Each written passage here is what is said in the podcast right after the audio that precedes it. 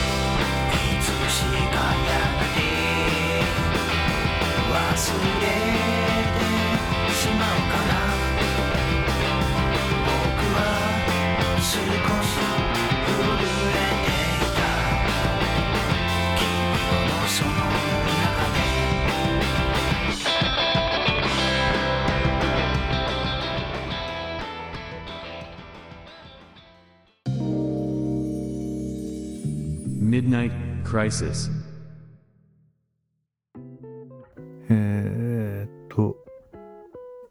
最近あの、音楽制作ははかどらないなと。まあ、そのことについての、なんだ、いろいろ思案して、うん、思考というか、そういうのを、なんかごちゃごちゃしてるんで、うん、その考えを自分なりに整理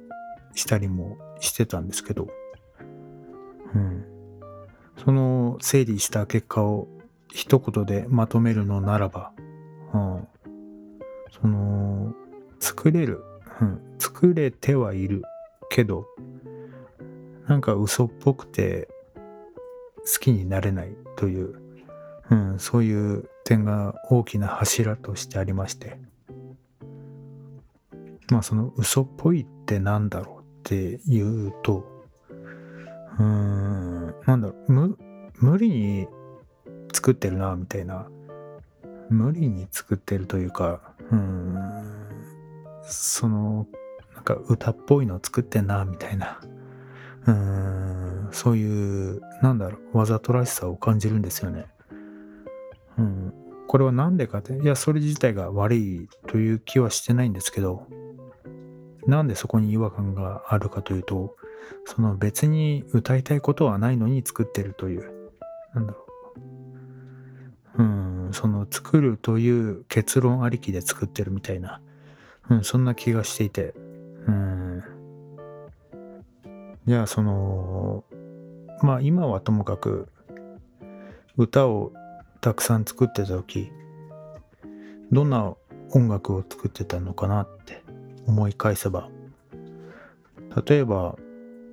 春期とかのその10代とか20代ぐらいの自分はまあ思春期ならではのそういう思いみたいなものを歌歌にすることが多くて。なんだ例えばまあ分かりやすいとこで言えば恋愛の歌ですよね。うん。私もあの、ラブソングみたいの基本、いや、基本的にはあの、正直嫌ってたんですけど、うん。まあ、それでも作ってたことは、素直に作ってたことはあったし、うん、なんだ、片思いしてた子に振り向いてもらうがために、全力でなんかラブソングを書いたことも、それは10代のことも、頃はあったりもしましたしね。うん。まあとはいえそのじゃあその恋愛の歌が全て現実とリンクしている。そのリアルとは限らないわけで、うん、そんな必要性もないと思っていて、うん、事実とリンクしない創造性を持った、えー、作品を作るっていうのも一つの手なんですけど。あのまあ正直全然今恋愛の曲を一生懸命想像して書くモチベーションが全くないですしね。うん。じゃあ何の音楽歌なら書きたいんだって思った時に、うん、当時他にどんなの書いてたかなと思うと、まあ将来の不安とか、もしくは希望とか、そういう未知のものへの関心とか、そういう胸騒ぎをですね、歌にして叫ぶみたいな。そういうこともありましたけど、もう平々ボンボンボンと、えー、暮らしてしまっているんで、なんかちょっとそことは乖離してるなっていう、私の生活が、うん、っていうとこもありますし、うん。まあ、ただその以前も話した生きる死ぬとかそういうことに関しての、うん、興味は尽きないんですけど、うん、なんだ、わざわざ歌にする必要があるのかみたいな、そういう疑問。がないわけでもない。うん。まあ何せよそれなりに満たされていると、うん、考えれば歌にすることはあるかもしれないけど、その昔の抑圧とかにの中で生きていたところの歌にしたいというかは何かしらの形で